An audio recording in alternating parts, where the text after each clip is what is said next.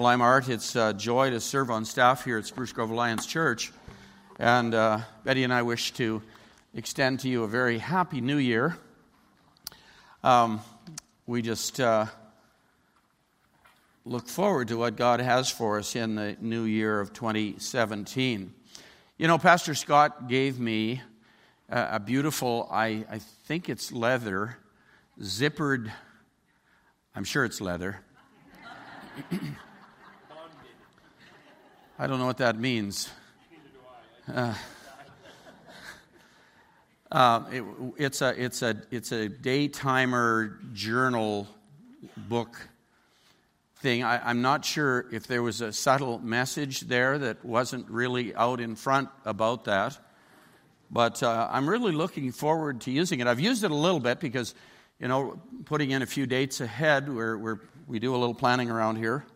And, um, and I'm really looking forward because there's, there's scripture verses on almost every page and, and uh, just, just a really, really nice item. So, uh, you know, his generosity was just really special to me.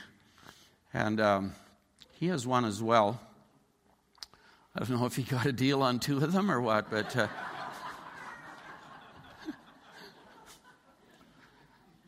well, you know, this, this is the day that, that people make their New Year's resolutions, and they, they sometimes state them.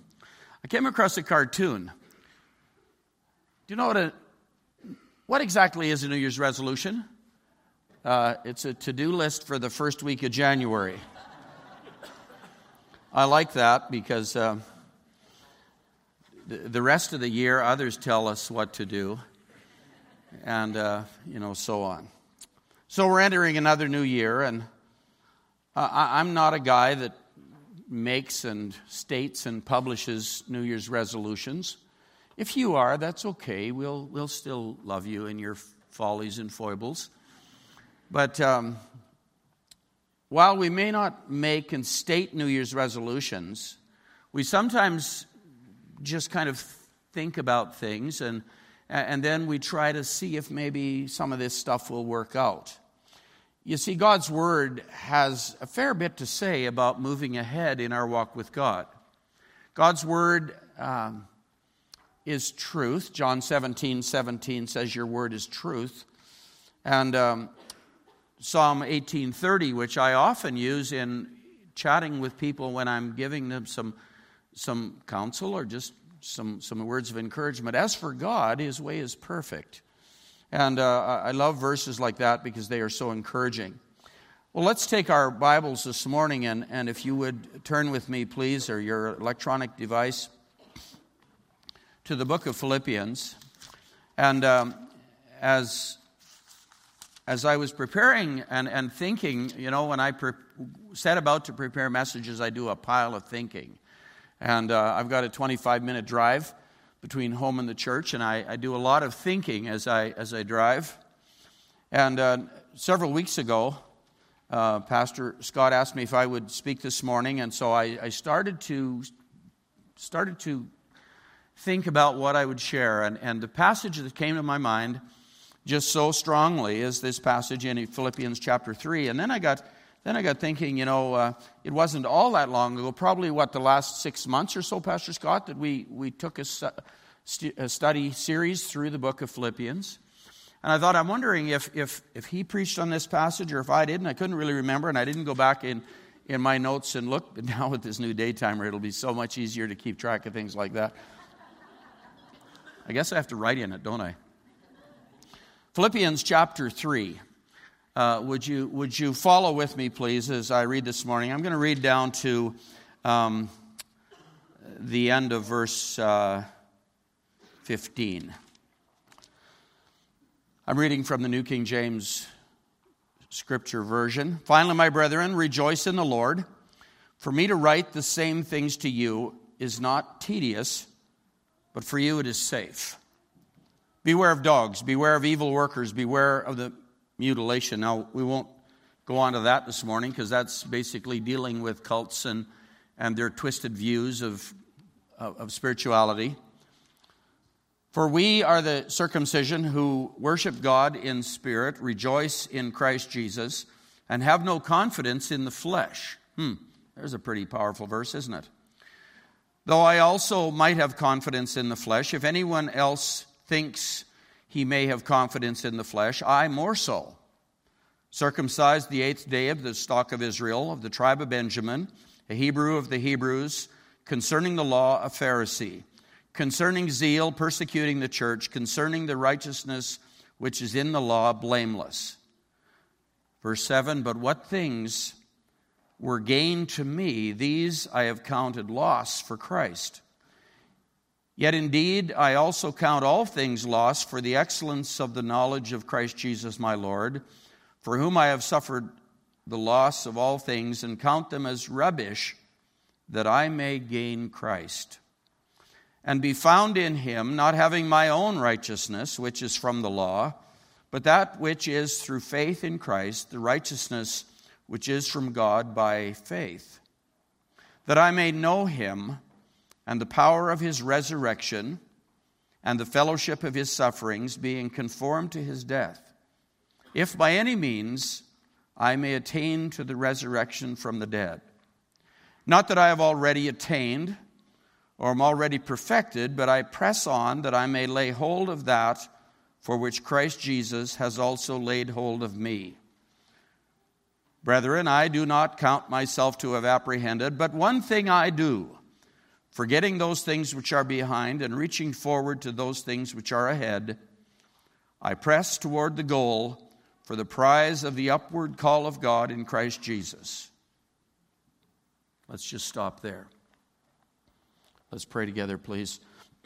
Our Heavenly Father, as we consider your word this morning, I pray that you would give us ears to hear, hearts to process, will, mind, all of our faculties, that we would be sensitive to the working, the leading, the guiding, and directing of your Holy Spirit.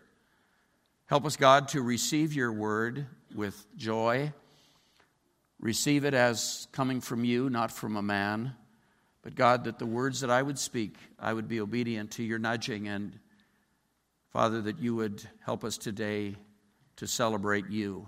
It's in Jesus' name I pray. Amen. I mentioned that I had this verse come to my mind, and it was so strongly laid in my heart. And I worked diligently to, to prepare this message. And then just yesterday morning, uh, I was just thinking about it. I was at home and I was just thinking about it, and, and it just seemed to kind of all fall apart for me. It just, it just seemed to be just wrong. And, and yet I, I, I argued with myself and I argued with whomever was, if the enemy was bugging me or what was going on, I don't know really, but uh, I struggled. And then I just kind of settled and I said, no, this is the verse that, that God gave me a few days ago, and I'm going to pursue it. And um, maybe it's for me. You know, it's sometimes said that the, the preacher preaches more to himself or herself than to the audience at times because, you know, in reality, uh, we, we, put a, a lot more time into this than it takes to deliver the message. And of course, in putting in that time, and like I said, I do a lot of thinking, and in putting in that time, then God processes things in my own life. And maybe this message is for me this morning, and if the rest of you want to just listen along and, and, and just, just indulge me, well, that would be quite fine. The Apostle Paul, in writing to the church at Philippi, you know, is writing a very love filled letter from the depths of his heart to a dearly loved church. The other letters that Paul writes to the churches sometimes deal with issues that he speaks very strongly and he comes down on them very strongly and, and gets after them for their behavior, the things that they're neglecting to do and the things that they are doing that they ought not to be doing. But it's different in the book of Philippians. First of all, he opens the letter in chapter 1 and, and verse 4 by encouraging them to partake of Christ. Now, we've just come through the Christmas season, and I'm sure we've done a lot of partaking of all kinds of good food and delicacies and, and, and goodies and so on. But you see, if I was to be invited to your home and I came and, and, and, and sat down at your table and you had prepared this, this lovely meal, and I just sat there with my hands in my lap and just a kind of a little bit of a smile on my face and wouldn't take any of the food, you would say, What's going on with you? I invited you to come here and eat. And all you're doing is sitting there just, just, just looking pretty. No, all right, never mind. Paul is saying to the Philippians, listen, friends, partake of Christ. Get into the food, you know, load your plate up and enjoy it and, and, and, and dig in. After saying that he's thankful for them and praying for them, he encourages them in chapter 1, verse 4 be confident in this. And friends, today, may I say it again be confident, friends, in this, that he who began a good work in you will carry it on to completion until the day of Christ Jesus. We are in process. Realize that, that we are in process, so partake of Christ. He goes on next to affirm them that they are people of Christ. Verse 9 This is my prayer that your love and spiritual discernment may grow and deepen, and your lives be filled with the fruit of righteousness that comes through Jesus Christ. He said, You are people of Christ. So therefore, live it, act it, live it out. Verse 27, he affirms them whatever happens, conduct yourselves in a manner worthy of the gospel of Christ.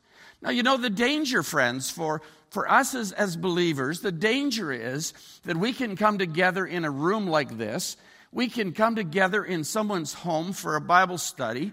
We can click on a, a, a, somebody preaching God's word on our TV or, or our electronic device, and we can engage ourselves for a little few moments and then we kind of shut off life and we go ahead and we move into a different realm of life as though nothing ever happened over there, that nothing really mattered there. And we just go and we move into a different, zone of life. Paul says, whatever happens, conduct yourselves in a manner worthy of the gospel of Christ. Well, the third thing that he admonishes them to do is, is pursue Christ. Be sure to pursue Christ. A little phrase that I probably knew in essence. But since coming on staff here with Pastor Scott and hearing, and he, he says this every now and again, and it's kind of a Scottism follow hard after God. And, and, and he means it. He means it in his life. He means it in my life. He means it in those around him.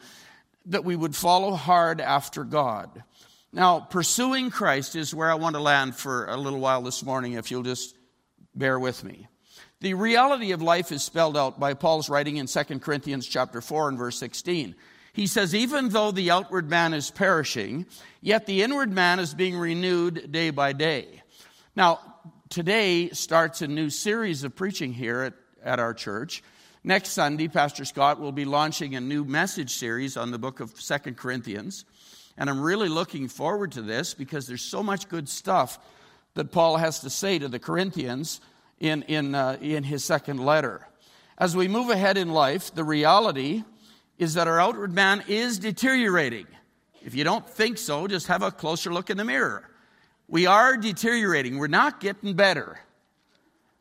So, as the outward is deteriorating, may I just say, get better for God let's get better for God internally. Henry Longfellow was on in years and his hair was white, and, but he remained quite a vigorous man. And when someone asked him the secret of his vitality, Longfellow pointed to an apple tree in bloom and he said, That tree is very old, but I have never seen prettier blossoms than it now bears. The tree grows new wood each year. Like the apple tree, I try to grow a little new wood every year.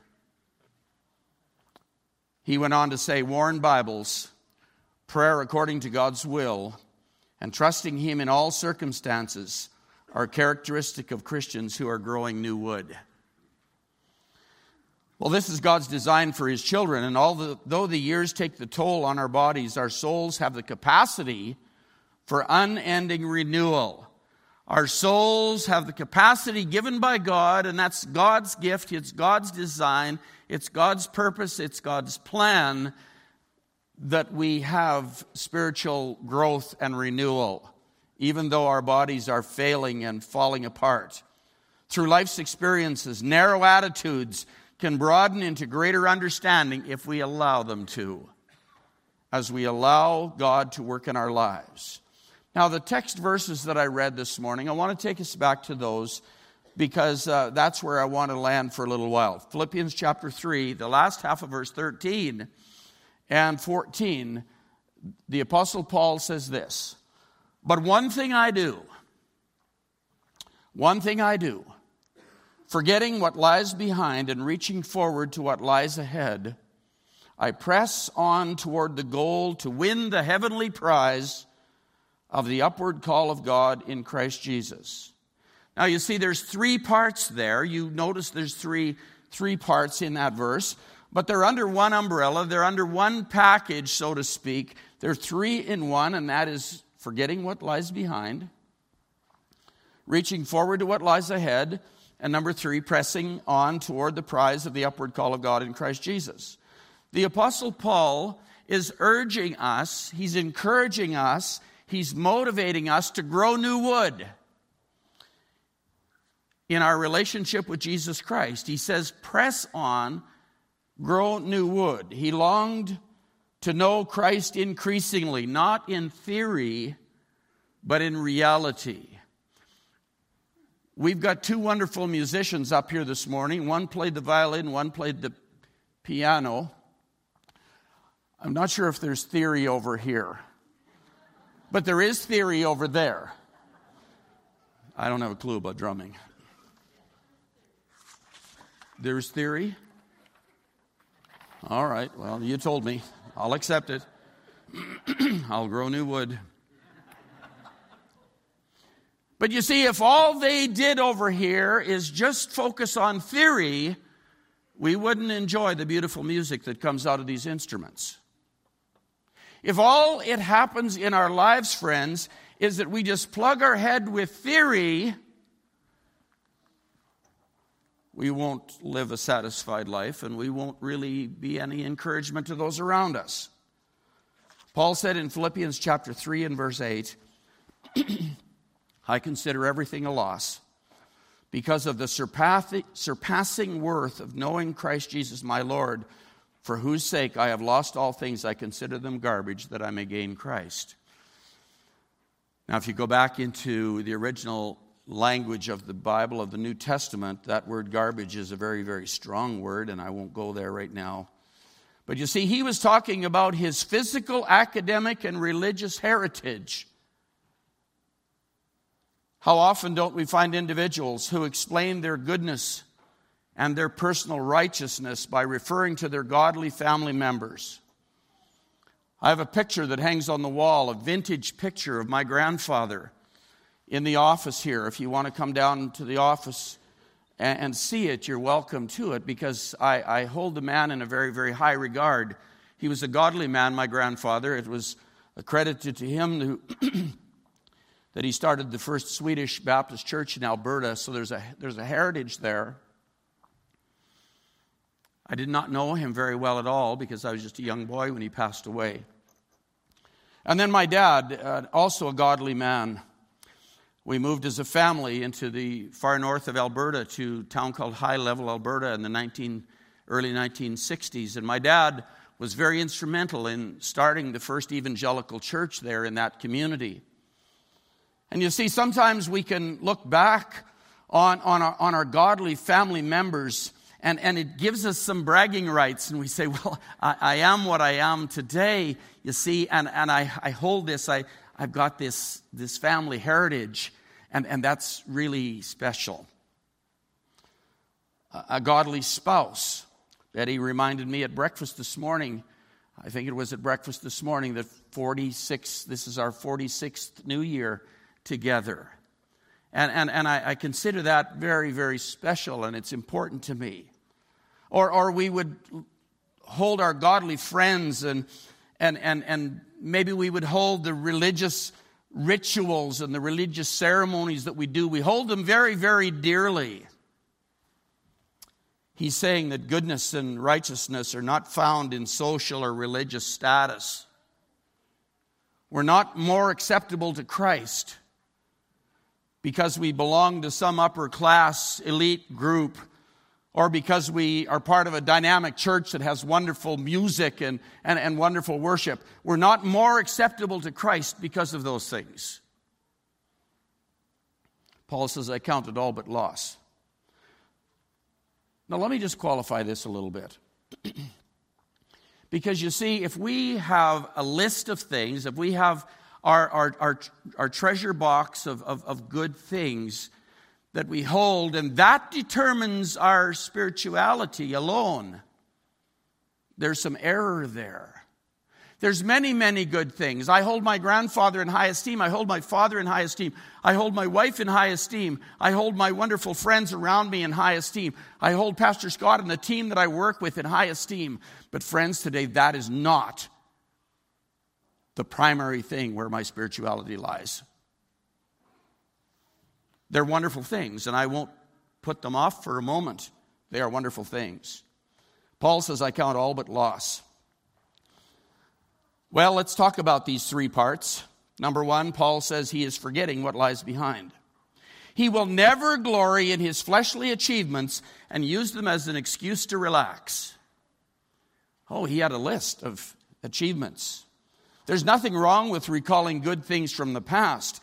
But if we use them as a wall of fame of God honoring accomplishments, we're in, in, in error. If we've got a wall of fame of accomplishments, and we stand back and we look at our wall of fame and you say, well, that's where I am. There, there's where my achievements are. There's where my accomplishments are. No, we're in error. And I believe that's what Paul is talking about when he says we have to forget what lies behind. On May 6, 1954, Roger Bannister ran a mile in three minutes, 59 seconds, and four tenths of a second, setting history. On June 21st, the same year, John Landy ran the same distance in 3.58. On August 7th, the two met again, and Landy was leading and glanced back to see where Bannister was, and that glance cost him dearly as Bannister finished the race in 358.8, Landy's time was 359.6. He would have run the race, but he looked back. He looked back to the champion. He looked back to the man who had set the pace as far as the mile was concerned in the race. It cost him. Bible commentator William Barclay said in the Christian life, there is no room for a person who desires to rest on his laurels. The metaphor of a race does not represent salvation, friends. It represents sanctification, it represents day to day life experiences. In other words, we would say that those who enter the race are believers who are called to spiritual maturity. We've come to faith in Christ, and now we move on to spiritual maturity. And don't get me wrong, friends, it's important that we come to the point of recognizing A, our, our sinfulness. We need to admit our sinfulness. B, we need to believe what Jesus Christ did when he died on the cross, taking the punishment for us, and we need to make a deliberate choice to know him as our Savior. We need to be born. We need to be born spiritually. We need to trust Christ as our Savior. Many, many, many of us here this morning are parents when that little baby was born, we're not just content with the fact that the baby is born and lying there. We want that baby to grow. We want that baby to, to, to, mature. And we're so excited when they take their first step and we click a photo and, and, and a video and send it off to grandma, and, and everybody's excited because the baby's taken her first steps. Then she gets her teeth and she does all kinds of stuff. It's a growth process, growth process, growth process until the day we, with great admiration, are part of the ceremony where she wears that flat hat and graduates. She's moving on. She's moving on. Paul goes on to say in verse 10 I want to know Christ, yes, to know the power of his resurrection and participate in his sufferings, becoming like him in his death, and so somehow attaining to the resurrection of the dead. He knew he could not attain perfection, but notice what he says in verse 12 I want to take hold of that one thing for the same reason that Christ took hold of me. Friends, today, Christ took hold of you. If you know Christ as your Savior today, Christ took hold of you to bring Him glory. Christ took hold of you to be encouraged to go and preach the gospel as we read in Mark and Matthew's gospels. Christ took hold of you to proclaim His kingdom. So Paul is saying, I want to take hold of that very thing for which Christ took hold of me. I want to be the man of God that He wants me to be. So that out of that being, I can do the things that He wants me to do. Let's not get those mixed up. Let's not try to do so that we become. Let's become, and out of our becoming, we do.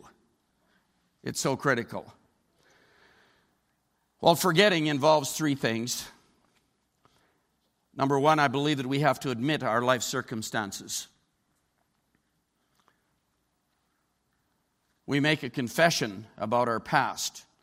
We confess the good, we confess the bad. You see, a confession is just acknowledging, it, it's admitting something.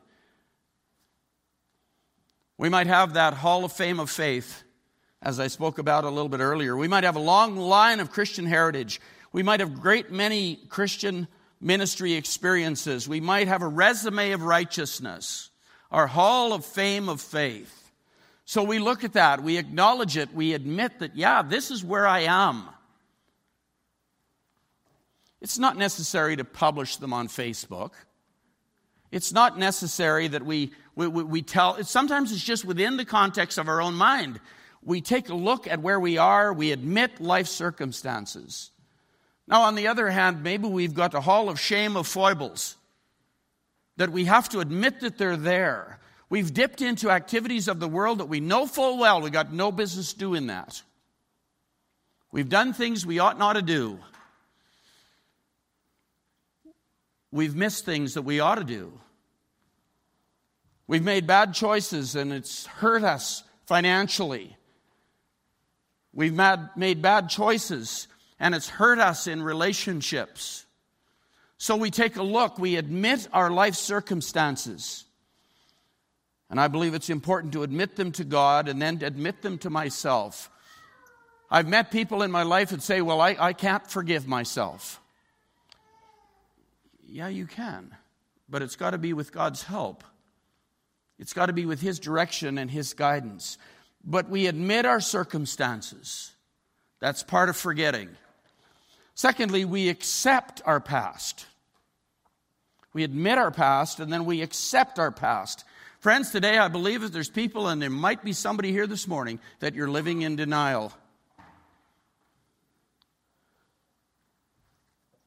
You might be here this morning, and as I said, maybe this is speaking to me as well, as I'm not separating myself from you. Might be living in a bubble of arrogance. You might uh, have the feeling that you're pretty good. You're pretty good based on all the things that you, you are and have done and so on. Paul cites his list of fame circumcised the eighth day of the stock of Israel, the tribe of Benjamin, Hebrew of the Hebrews, touching law, Pharisee, concerning zeal, persecuting the church, touching righteousness, which is in the law, blameless. Huh. What a list. Pretty impressive Hall of Fame of faith. And he's saying, I need to forget it. I need to forget it. A third part of forgetting is asking for forgiveness. 1 John 1 9 says, If we confess our sins, he is faithful and just to forgive us our sins and cleanse us from all unrighteousness. You say, Pastor, I don't drink and I don't chew and I don't run with girls that do. But you know, maybe there's something there that you need to ask forgiveness. And you know, when you come before God, He is never too busy, He's never preoccupied, He's never way beyond our reach, if we confess our sins, He's faithful and just to forgive us our sins and cleanse us from all righteousness. You say, Well, I'm pretty good. you see, I, I, I, don't have a list of things that I need to check off that sin, that sin, that sin. Maybe you need to confess the sin of self righteousness. Huh, never thought of that. Then forget the past. Forget the past. You say, but there's good things in my past. Oh, I know, and I'm not saying that you write those off. I'm saying that we deal with them appropriately and we handle them in proper manner, but we don't ride on the laurels of the wonderful things that we've done to determine our spirituality. Forget the past is the first one. The second one that he talks about is reaching forward to those things which are ahead. You see, the reality of reaching forward is largely a matter of purpose and the passion for which we seek that purpose. He might well as might as well have said, I know what I want. I want more of Jesus. I want his fullness in the operation of my life. He didn't put that in so many words in his letter, but he may as well have because that's really what he was saying. I know what I want. I want to follow hard after God. That's what I want. And number three, I press on to lay hold of that for which Christ Jesus laid hold of me. He sought hard after God's purpose, the purpose that God laid on him, the purpose that God chose him and laid out for him. Not Paul's perfection, not Paul's purpose, not Paul's idea of perfection, but rather God's perfection, and he wanted to follow hard after God's perfection in his life. God's perfection in us is to live out the life that he intended for us. And the more we follow hard after Him, the more we understand what that plan is, the more we understand what that aim is. And God's perfection is His plan being worked out in the life of the obedient believer. When Christ saved Paul on the Damascus Road in Acts chapter 9, it was just the beginning. it wasn't the end. There were so many things that were going to be coming ahead for Paul. He had been saved to live for Christ and to work for Christ. That was God's plan. That was the reason God chose him and laid out his plan for him. His passion was as long as he was on the earth, he would follow hard after Christ. Now, the words press toward the goal are in our text. And that means the, the, the definition of the Greek word pursue like a runner in a race. There's no room for complacency. There's no room for lethargy and relaxing and laxing back in, in comfort. William Barclay puts it this way There's no doubt here that Paul is speaking to antinomians. Now, when I read that in Barclay's commentary, I thought, what in the world is an antinomian? I, I don't know what that is. So I dug a little deeper. Those were people who believed that no matter what they did, God's grace would cover their behavior. Sometimes we've said it's greasy grace. I'm just going to go ahead and live my life. I'm going to live it this way, that way, upside down, side, whatever, and God's grace is going to cover me. So it's no, there's, there's no problem. I can do what I like. No, that's, that's not what Paul is saying, and that's not what the Word of God's saying. Paul is insisting that the Christian life is that of an athlete pressing on to a goal that is always in front. He saw himself and he saw the Christians as an athlete of Christ who was pressing ahead, pressing toward the ribbon at the end of the race. Now, as I wrap up this morning, I want to leave you with some comments from another Bible commentator, a guy by the name of Alexander Maclaren. Mr. Maclaren lived from 1826 to 1910. And uh, listen as I share these four things this morning. First, let's make God's aim our aim. You see, so often in life, we set out a chart and chart a course as to how it's going to fit us. Now, God bless my plans. I don't know about you, but I've, I've done that. I've made plans and say, okay, God, I've thought this through. I, have maybe even made some kind of investments, financial or time or otherwise. Now, God, it's your obligation to bless my plans. No. Let's make God's aim our aim. Let's find out first what His aim is, and then we follow hard after Him. Paul distinguishes here between the mark and the prize. And sometimes we read over this very quickly and we don't necessarily get the impact. You see, he aims at the one for the sake of the other. He aims at the mark, which is the ribbon that the runner hits with his chest or her chest as they come down the track. They hit the ribbon and they've been pressing hard for that mark. But the prize may not come till several days or even weeks later at the celebration dinner. You see, the runner is out there with his tracksuit on and his, his running shoes or cleats or whatever he's wearing, and he's pressing hard down the track for the mark. When it comes time to receive the prize, everybody's in their finest in tuxedos and the prizes are awarded. At the end of a sports season, the big celebration dinners and events that go on, that's where the prizes are handed out. Paul took God's purpose in calling and Christ's purpose in redeeming him as being his great object in life. God's aims and Paul's aims were identical because Paul sought to follow hard after God's aims, not his own. And some of those personal aims is, I believe, what he said when he said, forgetting the past. I need to forget my own personal aims and press hard toward God's aims. So we begin the new year of 2017, and I would encourage us to honestly ask ourselves what am I living for? What is my aim in life? Is my aim in life looking to God for His aim first and then following hard after that? Or is my aim in life just taking care of me and the things that I want? So let's make God's aim our aim. Well, secondly, let's concentrate all of our effort on this one aim. Paul said, One thing I do, one thing I do, I press toward the mark. That aim is the one that God has in view of all circumstances and arrangements. Oh yeah, we got to care for the mundane. We got to we, we got to pay the bills. You know, we got to gas the car up. We got to do all these all these mundane things. But in all of them, May we be seeking for the one thing, the molding of our characters into the shape of pleasing God. Thirdly, let's pursue this aim with a wise and healthy forgetfulness. Pursue this aim with a wise and healthy forgetfulness. You see, certain things in life are worth forgetting because they're just not all that important.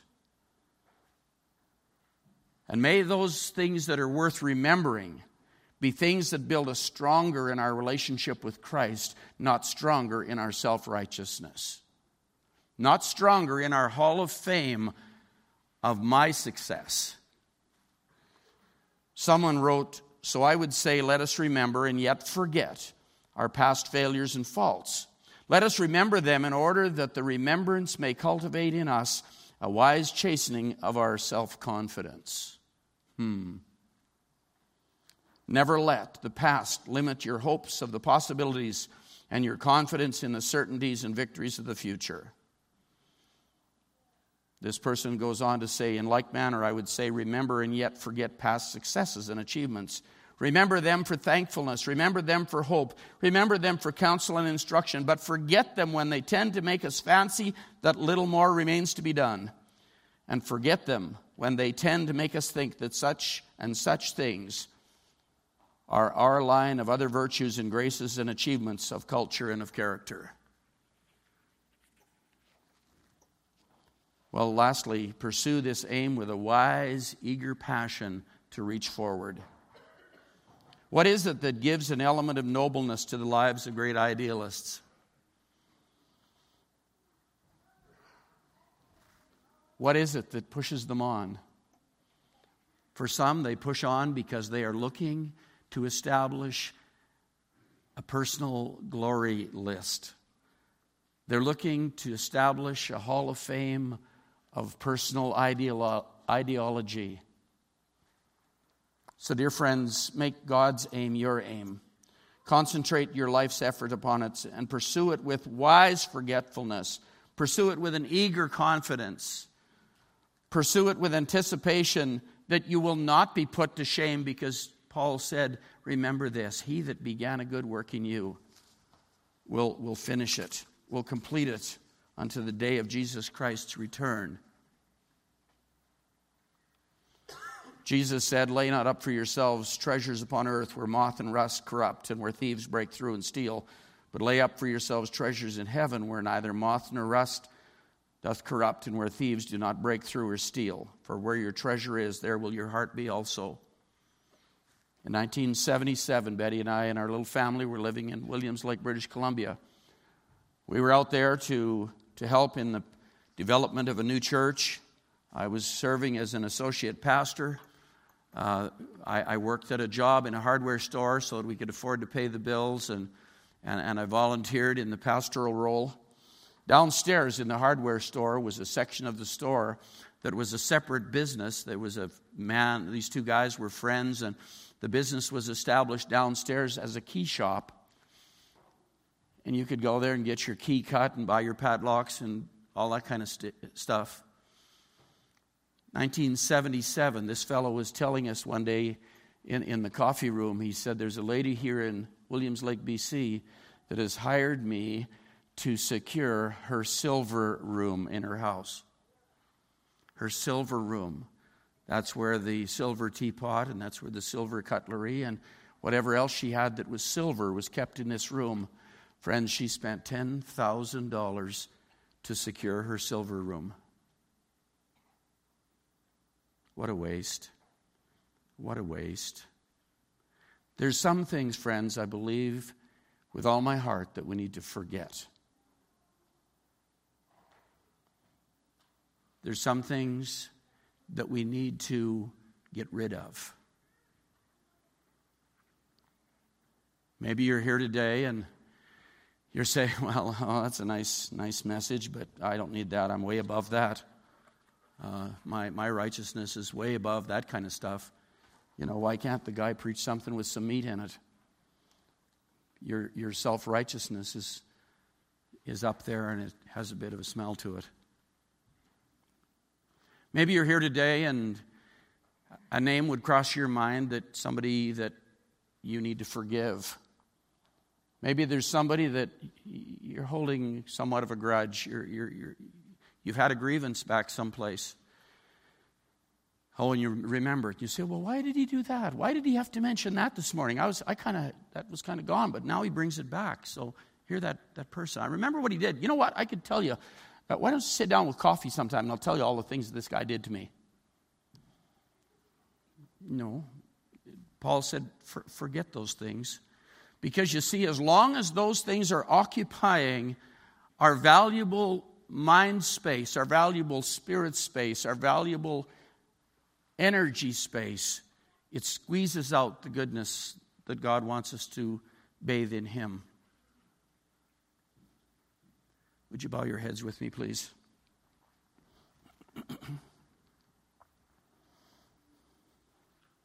if the Word of God is speaking to your heart this morning, dear friend, I pray that you would deal, deal with it what, in, your, in your own way. And as, as we close out the service this morning, I want to invite you to come. Uh, Pastor Scott is here. I'm here. Others of our prayer team that would be happy to sit beside you and, and, and listen to you and pray with you. Because you know, it's important that we do business. It's important that we and you say, well, this is nice because it's the first day of a new year and it's kind of the new broom sweeps clean kind of thing, kind of starting over for 2017. Well, maybe it is, but maybe that's okay. But are you here this morning that you need to forget something? My uncle used to say, let's write it on the chimney and let it go up with the smoke. We, we, we need to forget something. We need to say, God, I'm going to follow hard after you in 2017. I'm going to work toward the mark. I'm going to head for that ribbon with all my energy. And I know that one day there's a prize for me that is waiting in heaven. And one day you are going to give me that prize, and I'm going to take it and I'm going to turn it around and I'm going to lay it at your feet because you are the one that deserves it. Where are you at, dear friend, this morning? Don't go through 2017 carrying a bunch of garbage. It's too hard. It's not worth it. Go into this new year fresh and clean, and you can follow hard after that call of God in your life. Dear God, this morning, as we come before you, we come before you so little, we come before you so insignificant, and you are so big and yet we can follow hard after you. We can follow hard. We can, we can run with all of our energy the race that is laid before us because you are the author and finisher of our faith. And we can trust you this morning, God. We can rest in you. We can enjoy you. We can bathe in your beauty because you love us. You love us. Jesus, you said, Come. Come to me, all you that are laboring and heavy laden, and I will give you rest. Perhaps there's somebody here today that's not resting. Perhaps there's somebody that's struggling, struggling with, with, with, a past that is haunting them, and they just day by day by day, they live with this thing that hangs over them. Oh, Father, I pray that today they would come, that today would be the day that they would cast it onto you, that they would say, I want to, I, I want to give it up, and I want to, I want a fresh, a fresh approach to the race. Oh God, do your beautiful work, we pray. We give you thanks for your love and care in Jesus' name. Amen.